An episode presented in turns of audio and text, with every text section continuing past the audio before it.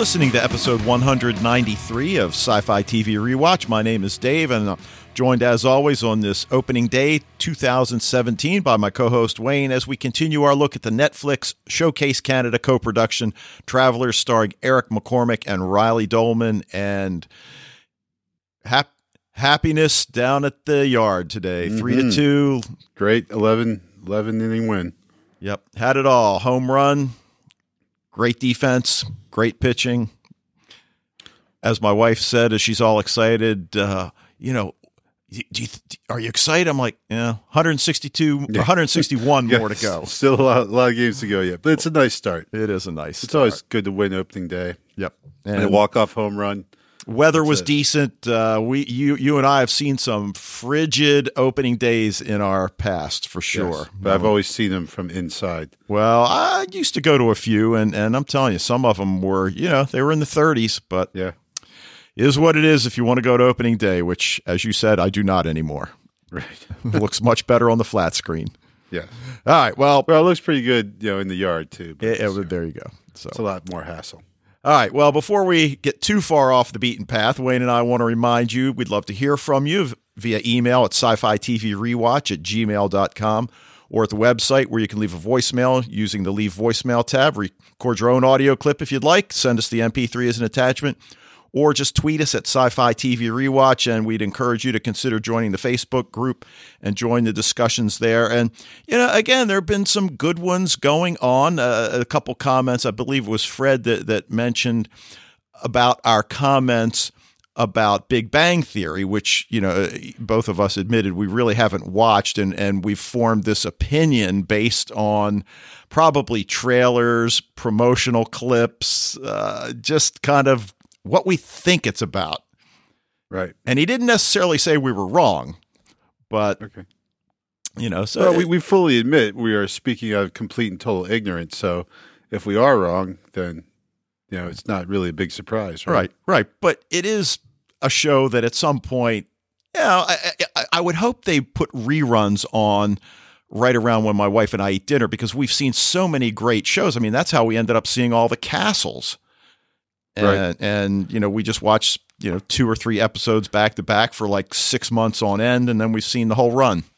Well, so here's the thing about the Big Bang Theory. And this is not from a point of ignorance, but here's why I've kind of developed such a negative view of the show, is because if you're watching, let's say, a basketball tournament, right? Okay. And let's say the basketball tournament, I think is right.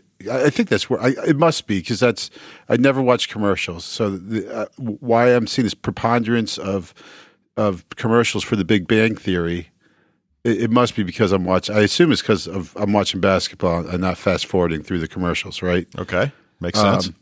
And they have like the most insipid bits of maybe it's not the most insipid bits of the show, which would be sad, but what they put on there is ridiculous, and it is repeated ad nauseum with almost every single commercial break, the exact same 5 lines with the studio laugh track. It's just like, this actually is the opposite of making the show seem appealing. Well, and I think one of the things we've learned since we've been podcasting in the last 5 years is that very often the show's creators and showrunners have absolutely no say in what the promo people do. And very often now they can't speak out publicly against them, but it's just, I'm just watching, and I'm already annoyed. I'm watching commercials, and then to have the same one shoved down my throat time and time again, and then it not even being funny. It's just like it's like so works against like what they're actually trying to accomplish by showing that, I know what you're saying. So that said, at some point I think I'll give it a shot, but I will. I don't think I'll ever give it a shot. We'll see. All right. Well, sci-fi news, which is really sci-fi TV rewatch news. I mentioned the last couple weeks about some changes, so that at this point, scifitvRewatch.com is no longer active. So you know that if you go to our website, even if you type in scifitvRewatch.com, it would take you to our website, but if you looked up in the URL window, it would still say Fatalist Podbean.com. So we're simply back to that full time. So now if you put in Sci-Fi TV Rewatch, it won't take you anywhere. It's completely inactive, but fatalist.podbean.com still going strong. If you subscribe through iTunes or Stitcher, you don't have to do anything. At some point we might change it to sci-fi TV rewatch.podbean.com, but I'm a little leery to do that. So we'll see, but we'll certainly keep you guys up to date on that. Email, still the same. Facebook, the same. Twitter, everything's the same. So if they like Google Sci-Fi TV Rewatch, right? It should still come up the way it always has, except it'll take you to via the Podbean link. Right. So, all right. Well, enough of that. And you should already be going there enough that you just probably put in SC and the whole thing pops up right away. Well, it does, but. For a while, though, it was SC and it would be sci-fi TV rewatch.com, which won't take me there. So I have to put in the F now. And, everybody will figure it out. So they'll figure it out. All right. Speaking of figuring out, we're going to figure out Travelers episode 8 of season 1 entitled Donner. And fortunately, they didn't have a party in this episode. Well, yeah, you almost expected there to be like a little bit of cannibalism. Yeah, hey, come on. So this one's written by Ashley Park and Pat Smith, directed by Will Waring, and it aired originally December 5th, 2016. Now, I don't know if you remember the scene where, well, I know you remember the scene because we talked about it the other day, where they bring Donner in. He thinks he's got McLaren under his thumb, that he's going to spill the beans about the Travelers. Right. And of course, all of the people there are Travelers themselves. But the assistant district attorney, Peckham, attractive young lady, the actress's name is Laura Minnell, who plays the vampire Rebecca in Sci-Fi's Van Helsing. And she's just an awesome character in that show. And as season 1 ended, she was a major part of the story arc, and I think as we head into season 2. But we didn't see her in a lot of this episode, but, what we did see, it was really good. And, again, no surprise, part of the Canadian sci-fi mafia. So sure. So what'd you think of this episode? Well, again, another strong one. Not a ton of action going on here, but a lot of emotional action happening. So that was pretty cool. I was watching it last night, take notes on it again. And my son was kind of popped his head. He had binged the whole series, way back. And he was like, this is one of those boring ones right after they had the big job that they did. Okay, but now you say boring. He said boring. I understand. I just repeated that as a funny little story. Like I said, I thought it was because I have a more sophisticated, palate than a 14-year-old. Well, boy, you do, but you said another strong episode, and I'm sitting here thinking, like, really? That's all you got? Because that's not all you told me the other day when I said, did you see the episode when we were talking about getting ready to record? Yeah, I think I was more enthused about it, remembering from when I watched it before than when I actually went and watched it. Well, yeah, but I think what you told me was I binged the whole rest of the season. Oh, yeah. Well, clearly it must not have been too bad. Well, no, I'm not saying it was bad. I'm not in the least. It was good. It was. You're really saying it's good. Bad? No, I'm not saying it's bad. Is what I believe I said. I'm just playing with you. I know you are. But I know what you mean. But and here's why I think, because just as we're talking about, I kind of figured out probably why. It's because when you already know everything that's happening, it takes away all the suspense from it. Well, it does. Like first time I watched it, I had no idea what was going on, and so I'm constantly wondering who is this guy? What's the deal with this guy? What's going on? And then you get the big reveal at the end. You're like, oh snap! But when you're expecting all that, it takes a little bit of the drama out of it when you already know everything that's going to happen, probably. Well, it does, and I guess like any show that you're doing a rewatch, and this happened to us back with Lost Girl. The same way. And even some of the other shows that we had podcasts about, I mean, certainly Firefly, we'd both seen it, you many more times than I, but you pick up on things because you know what's going to happen down the road. And it's like, oh, I didn't notice that clue. Right. True. So here's something that's going to, I think, happen with the rest of this season of Travelers, but we've got another episode that follows each individual as he and she confronts whatever individual issue that faces them. And, you know, I'm not a big fan of quick cut editing. So we saw a lot of this in the first half of the episode where it was just continuously cutting between individuals without giving any one scene an opportunity to develop. And, you know, I understand that reasoning to a certain extent, but I just didn't think it worked here. In the second half of the episode, they got away from that and they did allow things to develop. And I just thought it was a lot more cohesive and coherent. There's something I didn't really notice it, but I now that you mentioned, I know what you're talking about. You know, I do like the quick cuts in it. So I thought in the beginning when we were watching Donner with the bomb, and again knowing what's going on now, I can appreciate it more how they're, you know, kind of revealing the story, but not revealing enough. Like we never see whether Donner gets, you know, visited or not. So we I like, as anyone who's listened to this will know, that I like storytelling without dialogue. So how they did that in the beginning to reveal to us everything that's going on, except for the dialogue between the travelers and the girls in the phone company thing.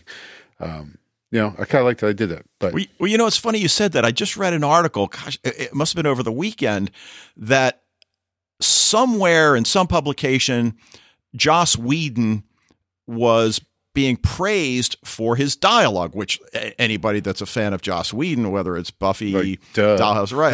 Exactly, duh. But that he took it like, well, what? You think I can't produce a good episode that's light on dialogue? So that one of the episodes of Buffy, and I'm sure if you're a fan of Buffy, you know the episode that I'm referring to. I don't remember the title, but it was of the 42 minutes, or this maybe longer, there was only like 14 minutes of dialogue in the whole episode that he deliberately put it together. And apparently it's a classic Buffy episode. You know what? I feel like I'm going to have to go back and have to watch Buffy this summer now. Well, you know what, dude? And you know, we've just kind of touched on, well, what are we going to do next? And obviously we know we have The Librarians looming at the end of the year, which is great. I don't mean to say looming like that's a bad thing, but yeah, at some point I keep thinking about Buffy. So it just keeps, every time we talk about what we're going to do next, it's always in like the top five, you know, it just can't crack the number one spot. Yeah. Well, Maybe we'll talk about it. Maybe we'll kind of watch it without the pressure that, you know, hey, you got a weekend, you got an hour, put an episode in, and then maybe we can revisit it after we've seen a few. Put an episode in. What is that? What is that in reference to? Oh, you would stream. What are you talking about? Well, I guess I'm still like in the physical media. You like loaded onto like a movie projector? Or something? Yes, I am. All right. Well, the other thing I liked in this episode was the way the writers balanced. Did you go to the talkies?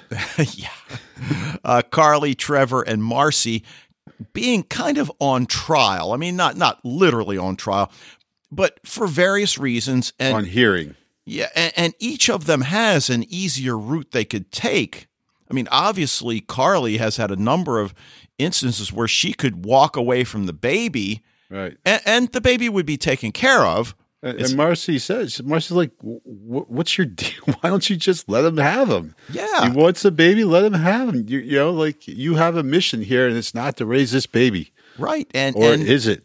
And Trevor, it's almost as if, and you know, you've mentioned his relationship to his mother, which I think they've done a nice job of, you know, having it there in the background. Yet we do see how really protective he's becoming of her, and it's not as if we see the father being physically abusive towards anybody. He seems a little bit of a jerk. Yeah.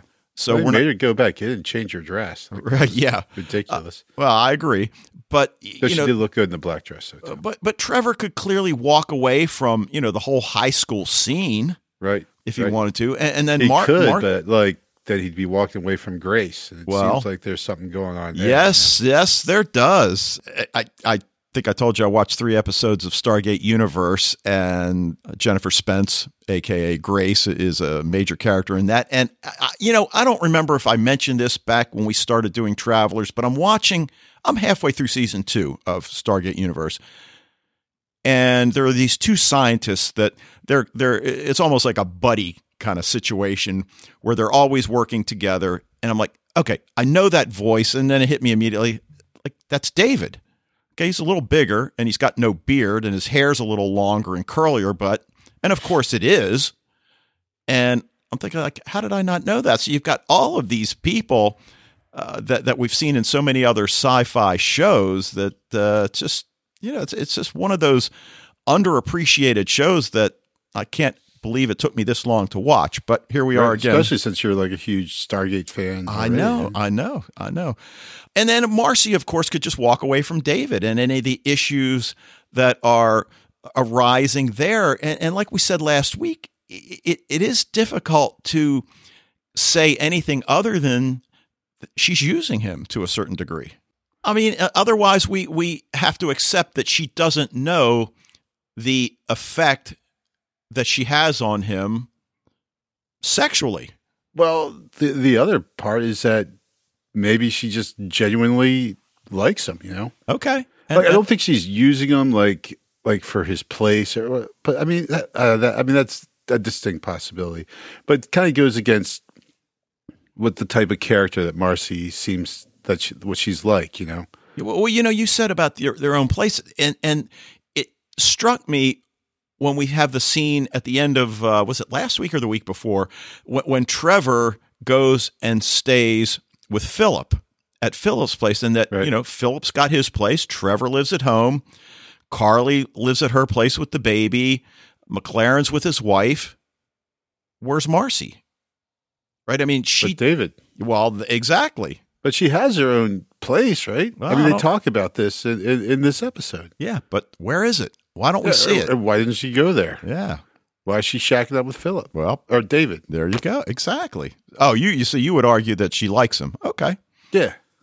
Well, I wouldn't necessarily argue it, but I would suggest maybe that is something, because it's not like she has to be there, Exactly. But I guess because maybe of the seizure, she does need someone to kind of take care of her a little bit, maybe, Right. I don't know. Sure. No, you're right. If something happens unexpectedly. I just, to say she's using, I just don't think she's like, using him. I think she's. Okay. All right. I think there is, because she's kissed him, right? Yeah. And so part of it might be, I agree that she clearly, I mean, we know right from the beginning, she's walking around naked, that she just doesn't really understand the effect that she's having on him, and she's not doesn't get like the kind of like the sexual attraction and how that works, But I think there is some genuine, if not necessarily like passion there. At least he's someone that she's comfortable with. He's someone she has that's not part of the traveler thing, Okay, and maybe there's something that's going to be deeper there, that it's not this. Lust at first sight kind of thing, and that they jump into a relationship, but that they're taking their time, and, we'll see what develops. Right. I still think he's going to become more integral as we get into the end of this season and in season 2. So that would be interesting. But that being said, also, I think they are living in like a fantasy world where like David, both of them think that what's going on here is okay, when it's so not, and David just like doesn't get that. And when they have the meal, when they have Ken over and they like, like have like wine and everything, like this is a normal dinner party or something. It's just like, what are you thinking? Don't you understand what's going on around you? Can you not see how the outside world views this relationship? But I think at some point, and Ken obviously has to see it, and of course we see it when Marcy goes to talk to him later, that this is not the Marcy that he thought he knew. Right. This is not the intellectually challenged Marcy. So whatever happened, whatever the explanation, the reasons are, there's no reason that David is her social worker or needs to be her social worker anymore. True. So, all right, well, let's get on to the episode from the beginning, because I really love the opening scene. I mean, brilliantly done, because we talk all the time about how these people from the 23rd or 24th century have had to adapt to the 21st. And we see Philip, McLaren, and Trevor, and they're all engaged with these online sex sites.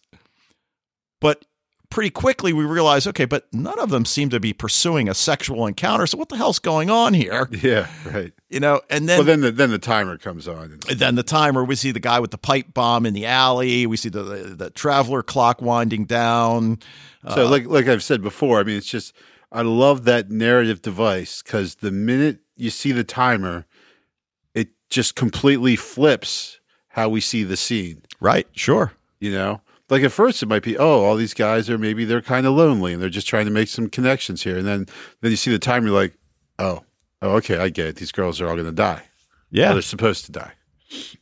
It turns out that these online girls are hosts about to be taken over, which explains why the surveillance was going on.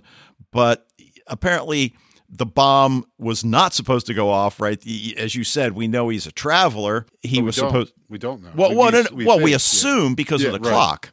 Right. Once we see the countdown, and we learn later that he was supposed to defuse this bomb, and that the girls that were the sex workers, they were supposed to be hosts for more travelers. But of course, you know, they get killed in the explosion, and we don't really learn, you know, whether or not these girls died as travelers or whether they died as sex workers. I guess no, they died as travelers, because we see them. The travelers took over. Right. They actually say, like, you know, like they're, you know, they like say traveler blah blah blah. Welcome to the 21st century. And then, so like I remember the first time I watched this, you're like, so, you know, obviously when the travelers, you know, insert themselves, they prevent the person from dying. Right? Correct. But the bomb goes off and the girls die. So then you start wondering, well, who is this guy? Who's the bomber? Is he a wrench in the system? You know, we think, or maybe was he supposed to be a traveler, but it was a misfire? Is he just some outside force that like kind of knows who the travelers are, but is changing history? You know, there's all kinds of questions, because obviously, when, you know, the travelers take over a body, then that's supposed to prevent the death from occurring, and that doesn't happen here. So something terribly went terribly wrong. Right, and that's what I thought at first, was that it was a misfire. We do learn that he survives and is missing, and we go from that scene to Trevor being called into the counselor's office because he's been accused of cheating on a midterm exam, and something that none of us in the profession like to have to deal with, because it's generally a lose-lose situation for us. Right. Well, I love he got them all right except for the last three that he also got right, but he changed the answer so it didn't look like, you know, right. Like, I was like, Dave, you ever seen that one before? I have not, no. Oh, you haven't seen that one? No, I haven't seen that one. Where two kids copy and like the one kid like writes down the right answer, but then crosses out and writes in the wrong answer because they don't want to get caught. Oh, see, now I've seen them cross out the right answer and write in the wrong answer that the kid next to him's got because he wasn't completely sure. Yeah. And now they've both got the same wrong answer that's totally out of left field. Yeah, right, which is kind of how you know it's cheating. Exactly. That's what I always tell them. It's like, look, if you two sit next to each other, get them all right, I just figure you both studied. I know we don't get too far down the track, but just the other day I had two girls, it was a homework assignment, and it's like there were 10 different, like there was like three sentences in each problem, and they had to combine them to one sentence. And so these two girls had the exact same sentence for all 10 of them. And I was like, so tell me about it, you know, like, because it is literally impossible for you to have the exact same sentence for all 10. There's just absolutely no way that could happen. Yep. They're like, well, we didn't cheat. We both found the answers on the internet. Okay. Got it from there. And I'm like, you know, that's still cheating, right? Like, just because you didn't copy off one another. Wow. Yeah, it's like, it wasn't really cheating. I found the answers on the internet. No, all right. Oh, yeah. If you put it that way then. So. All right, well, Carly calls Marcy because she's concerned about this rash on little Jeffrey, but the option to let Jeff have custody comes up again. And again, as we've said a number of occasions, Marcy likewise points out that, you know, it'd make going on missions a lot easier, but this is, I think, the beauty of what Travelers is doing with its character development is that it doesn't matter how important this mission is. I've got...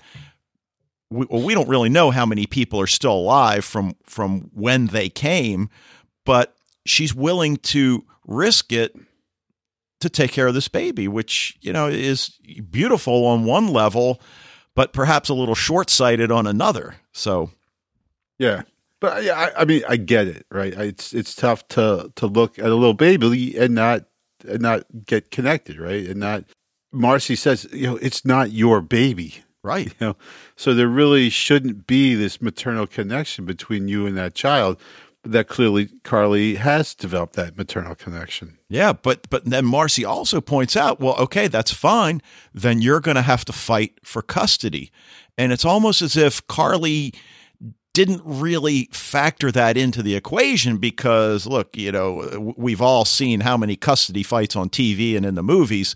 They rarely go smoothly and generally are relatively acrimonious. So I'm pretty sure that's the same way in real life. Of course. So I'm not saying TV and movies are real life, but I'm pretty sure a lot of custody battles are pretty acrimonious. Yeah, I would think so as well. So then we go to see McLaren tracking Aaron Donner, who's bleeding, and entered this Chinese woman's restaurant. His partner has interviewed one of the girls who was apparently Donner's favorite. And, you know, again, we learned, you know, he was some sort of religious zealot. I forget what the Bible verse, Ezekiel 25:17, which I meant to look up, but never got around to doing. But he's at least got a name and now can initiate his own search. And that's when then Donner encounters McLaren, and even though he identifies himself as a traveler, Donner hits him with a wrench and keeps running. And at this point, for me, this is where, okay, must be a misfire because this dude is clearly not a traveler, because if he was, he'd be happy to see McLaren, you would think. Yeah. Hey, you know, the Ezekiel 25:17 is the line that Samuel L. Jackson says in Pulp Fiction. Which is? And I will carry out great vengeance on them and punish them in my wrath. Then they will know that I am the Lord when I take vengeance on them. Oh, okay. So he says a little bit differently in Pulp Fiction, but I think it's pretty much the same Bible verse that he is quoting there. Okay. All right. Well, we knew this scene was coming sooner rather than later. David gets called in by a supervisor who's received a report from, surprise, Officer Jeff, that Marcy's living with David, and of course the upshot is that David gets suspended, and while he's rather, you know, I don't know what the right word is, it's almost as if he can't understand why he's being suspended. I'm not doing anything wrong. Like, right, he thinks he's not doing anything wrong. He just doesn't see it. Like, how does he not see it, you know? Right. I mean, look, what would have been right was the moment you recognize there's this major change in Marcy, you bring her in somewhere. Now, granted, she wouldn't have gone. Right. But he tried to get her to go to the hospital a couple of times. But he definitely should have said something to his boss. Correct. Like, hey, guess what? Marcy all of a sudden is no longer mentally challenged. Right. Tried to get her to come in, but she won't. You know, I've been saying it all along how inappropriate this is, and we, I guess we kind of go along with them because it's TV, and we just kind of go along and say, oh well, it's, you know, that they have this relationship, and isn't this nice? But when you really look at it, like from Ken's point of view, and it's tough to look at it from Ken's point of view because let's face it, Ken's kind of a tool, right? Right. So it's really hard to, like, you know, be with him on this, but yet. He's absolutely right. Right. And then we see that scene, and then we watch David return home and immediately chastise Marcy for greeting him, as he says a girlfriend would greet him. And, you know, she's taken aback, but offers to move out. And then he's like, well, no, we have to prove that you're not who they think you are. Well, yeah, you should have done that a while ago, but yeah. I like the parallel because she's not even close to who they think she is. Right. And like, I just got to take this moment to say, like, how much of an a-hole Jeff is. Right? Well, first of all, we get his last name. His last name is Conacher. And he's just a dick, just like all around. Like before he, you know, he went and visited Kat to tell her that Grant is cheating on her. And now he's, you know, effing with Marcy and David. Yeah. It's like, dude, he's so going to get himself killed. Yeah. Yeah. Well, Well, speaking of, and you know, then we see Carly at the custody hearing without representation. So how cool was that when Philip shows up? That was awesome. Wearing a suit, informing the judge that he'd be representing her. And you've got to like think, what the hell is Carly thinking that, oh my God, he's going to screw this up because it's Philip, but he seems totally lucid. Looks great. Yep. Yeah, he's got his hair back in a ponytail. Yep. You know, and that whole line that then Carly tells Jeff, who accuses her of being a hooker. And I agree with you, but what is he supposed to think? She doesn't work, yet she has all this cash. Sure. So where does he think she's getting it? And then I like that scene with the social worker who tells her, look, I want to help you. You know, I don't care where you got the money. You're a mother doing what she has to do to take care of her child. And I like that realistic approach. Now, maybe in real life, the social worker wouldn't be quite so understanding, but still, I like that approach that here's somebody that's finally willing to help this young woman who's, we know what she is all about, right? On the one hand, she's trying to juggle being a single mother with no real job, and then go out on these missions to save the future. Not an easy task. No, not. Which brings us back to what Marcy said. Why don't you just let him have the baby? You know, like you're just making it so hard on herself. Yeah. You know, but like we said, it's that, like, you know, that maternal instinct, which even though it's not, she's not the mother, you know, this baby's totally got her hooked. Yeah. So, all right. Well, you know, getting back to Donner and McLaren, who's tracking him, obviously Forbes, again, Forbes is this formidable foe that is just doing his job, but he's starting to get annoying because he does it so well that here he's like one step ahead of McLaren. And he and another agent already have him in custody. So now he's got to figure out, you know, what's going on here.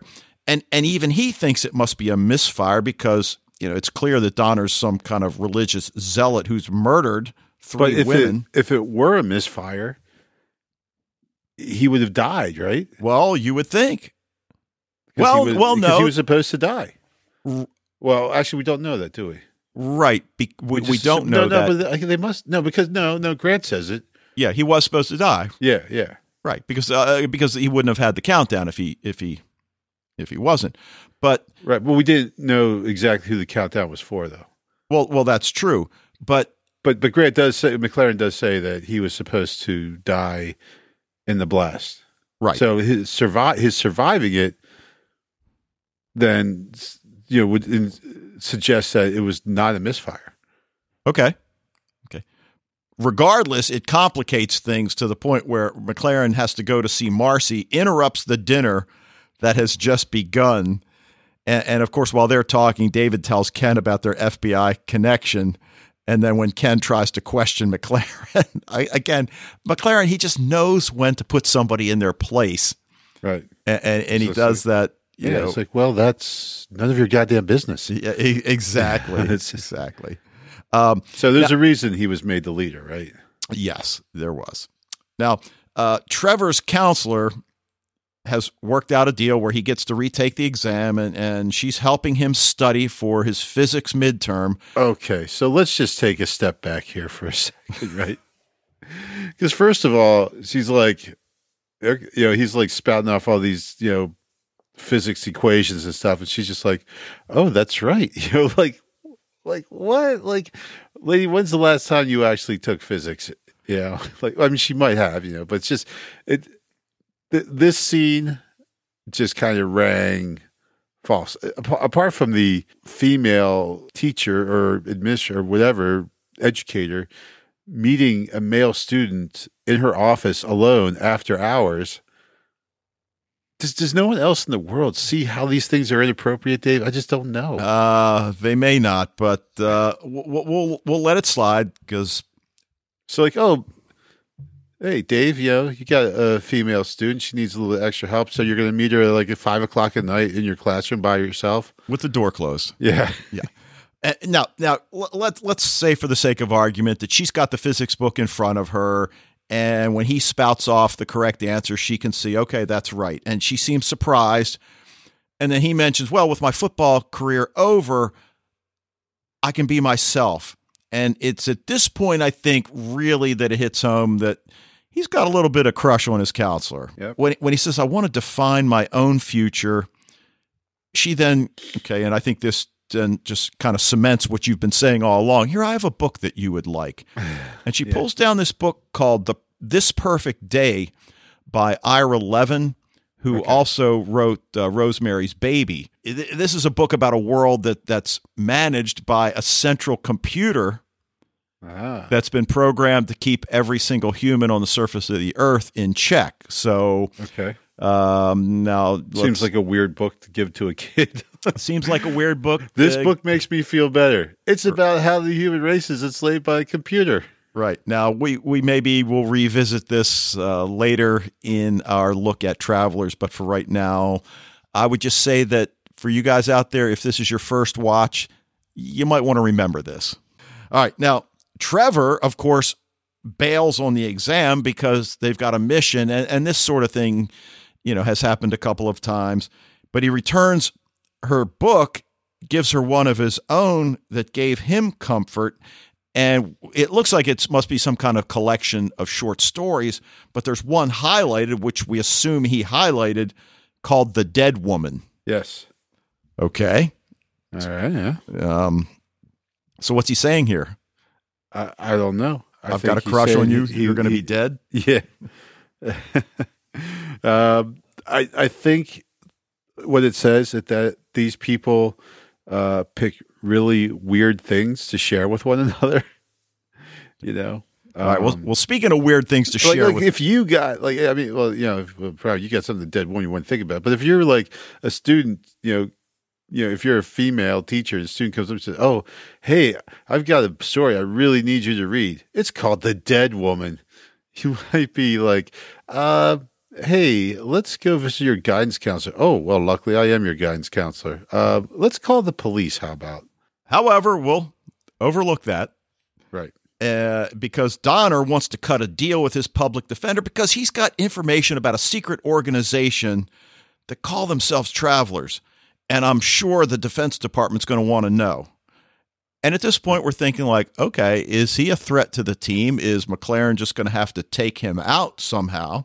Sure. So, it's funny because like how we see Donner is totally shifting throughout the course of this episode, right? Yeah. Like at first we thought maybe it was a misfire or, I guess at first we saw him as like a traveler who like screwed up, right? Like we figured he must have been a traveler, but somehow he messed up and the bomb went off that he was supposed to prevent from going off. And then now it seems like he's like, what the hell is a traveler? So now we see him as a misfire, but still like a religious nut. So completely unsympathetic, right? So we see him interviewed by the assistant district attorney that I mentioned earlier, Shannon Minnell. McLaren, among others, is in attendance, and we're watching McLaren, and he looks a little bit. I said Shannon Minnell, Laura Minnell. McLaren looks a little bit nervous, as if he's afraid that his cover is going to be blown. But Donner tells his story, which is essentially true. But it turns out when he's faced with being returned to federal custody, that's when he reveals his truth that, you know what, I am a traveler. I just didn't want to live underground in prison after coming all the way from this bleak future. No, you're not going to put me away, which is understandable. It is understandable, but So that, I mean, there's a couple things going here. So now we see, okay, so he actually is a traveler, but now it's going to sell out the whole organization. Well, is he really going to? Like, you think if the people in that room were not travelers, then they would just think he's absolutely crazy, right? Just saying, I'm from the future, I can prove it, let me show you the whole kit and caboodle. It's like, first of all, I doubt he knows the whole kit and caboodle. And secondly, it would, to people of us, that story would be completely insane. No one would ever believe it, right? Sure. To claim you're from the future and that there's all these other people from the future around here, they would just lock him up. So I just don't see what his game is here, you know? Well, I know. I just think, well, first of all, he's probably hasn't really thought it out. I mean, as he says, he wasn't trained properly to defuse the bomb. Now, whether or not that's true, I'm going to take him at his word that it was true. Well, but I think he said that he had trained a lot with defusing the bomb, but when it got down to it, it didn't work. Okay. And so we have to wonder, was this something he planned to do while he was still back in the future? And he was just, you know, yeah, it's not clear. But what is clear, despite all of this, he's essentially a traitor. And in fact, he's accused of treason. And I love when they tell him your trial begins now. Right. Right. And they all vote remotely, which I thought was a cool thing. But did you notice Trevor shielded his vote? All the rest of them just voted, and you know they voted guilty. Trevor shielded his. I didn't notice that. Now, I wonder whether he just shielded it because, for whatever reason, a person's vote is private, because nobody said, all right, hey, who's the one person that voted not guilty? Yeah. Because we assume it was unanimous.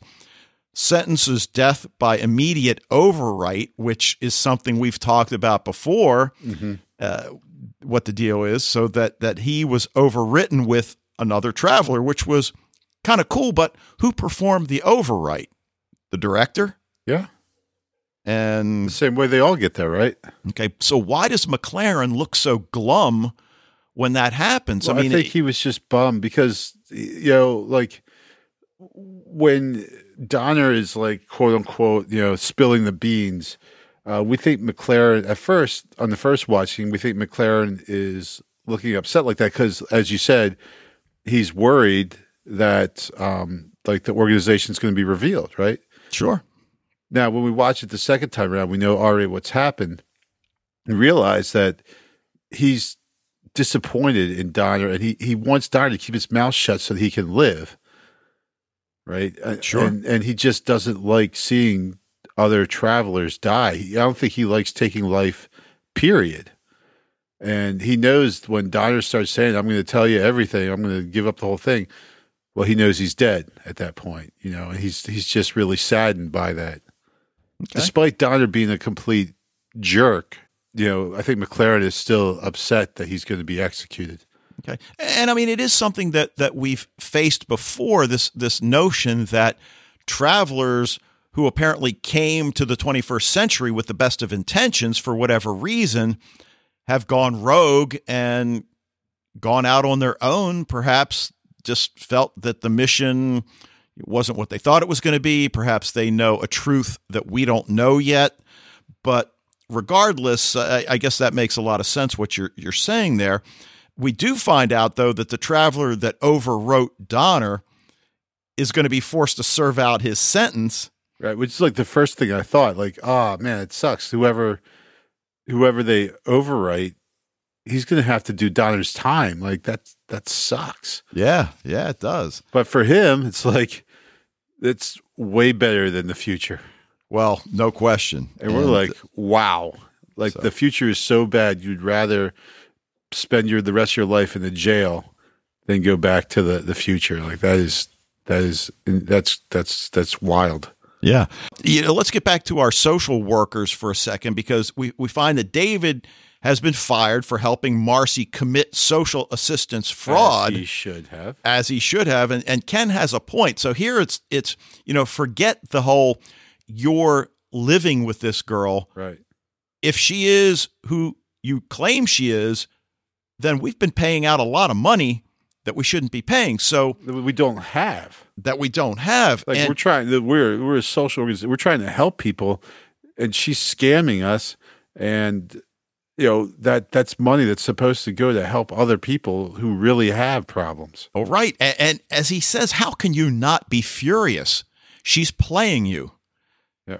And I am still holding on to that line of thinking that I do think she is. Maybe she likes him. I mean, look, I think she played him from the beginning, and maybe she is developing an affection for him, which I can understand. I'm not going to say that I don't see that, because I think each of them needs something tangible to hold on to as they navigate the 21st century, but it is what it is.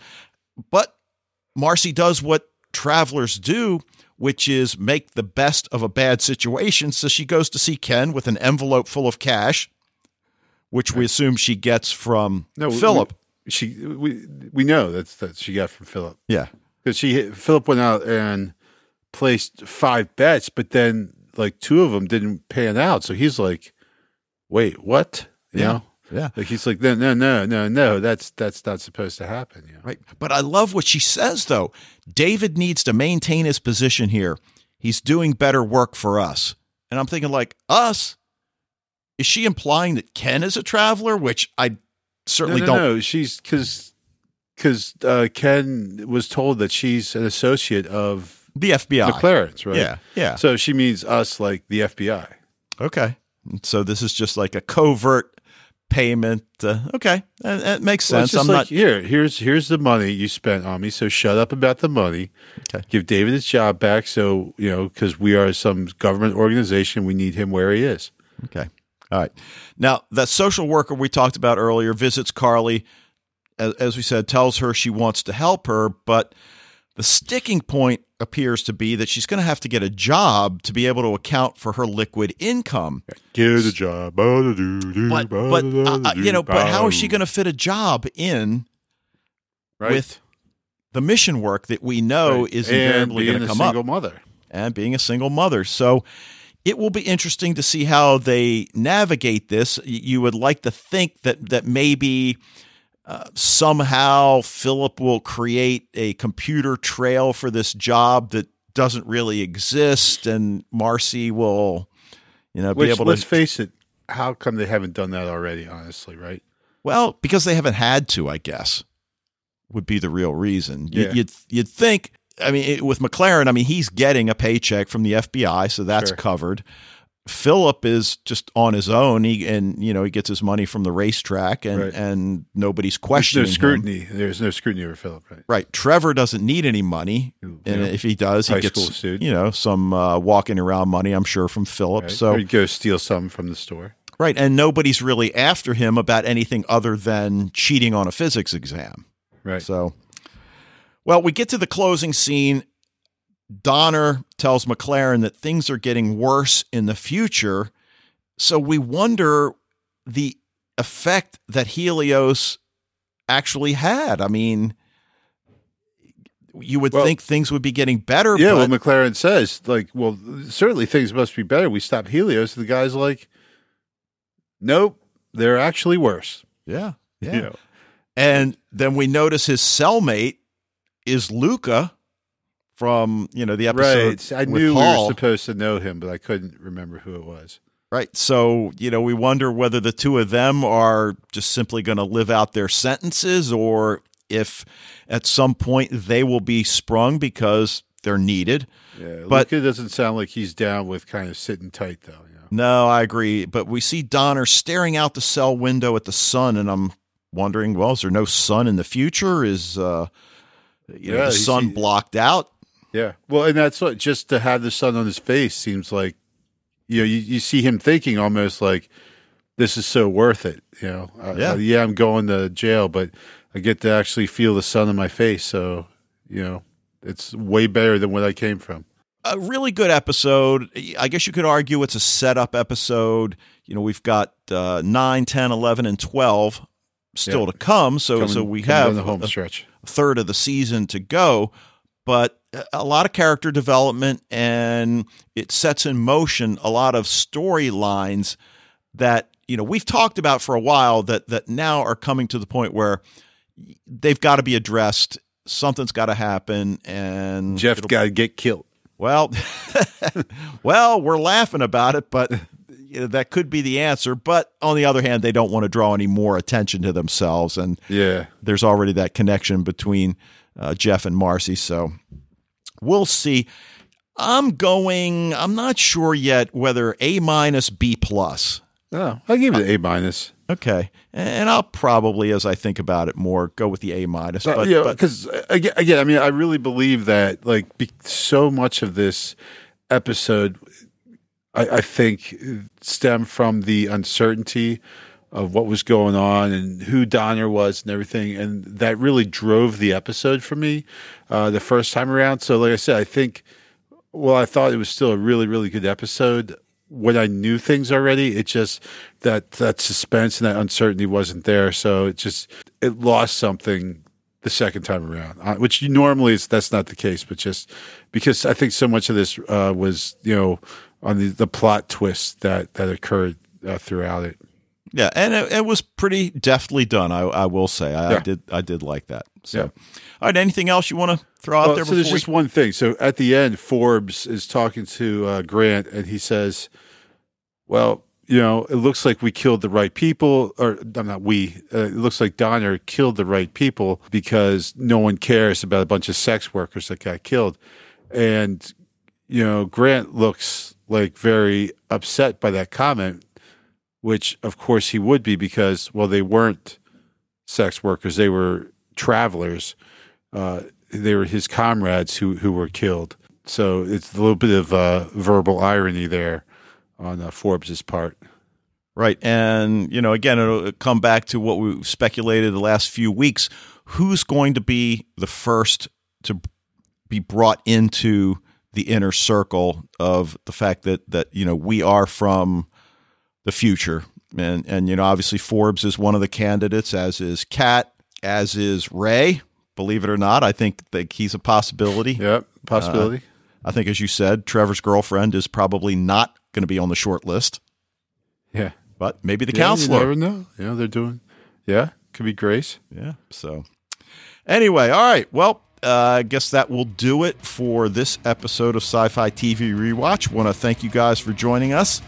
Love to hear from you with follow-ups about any of the Librarians episodes, looming in the background, Travelers, episodes we've been talking about, anything else you think we should be watching.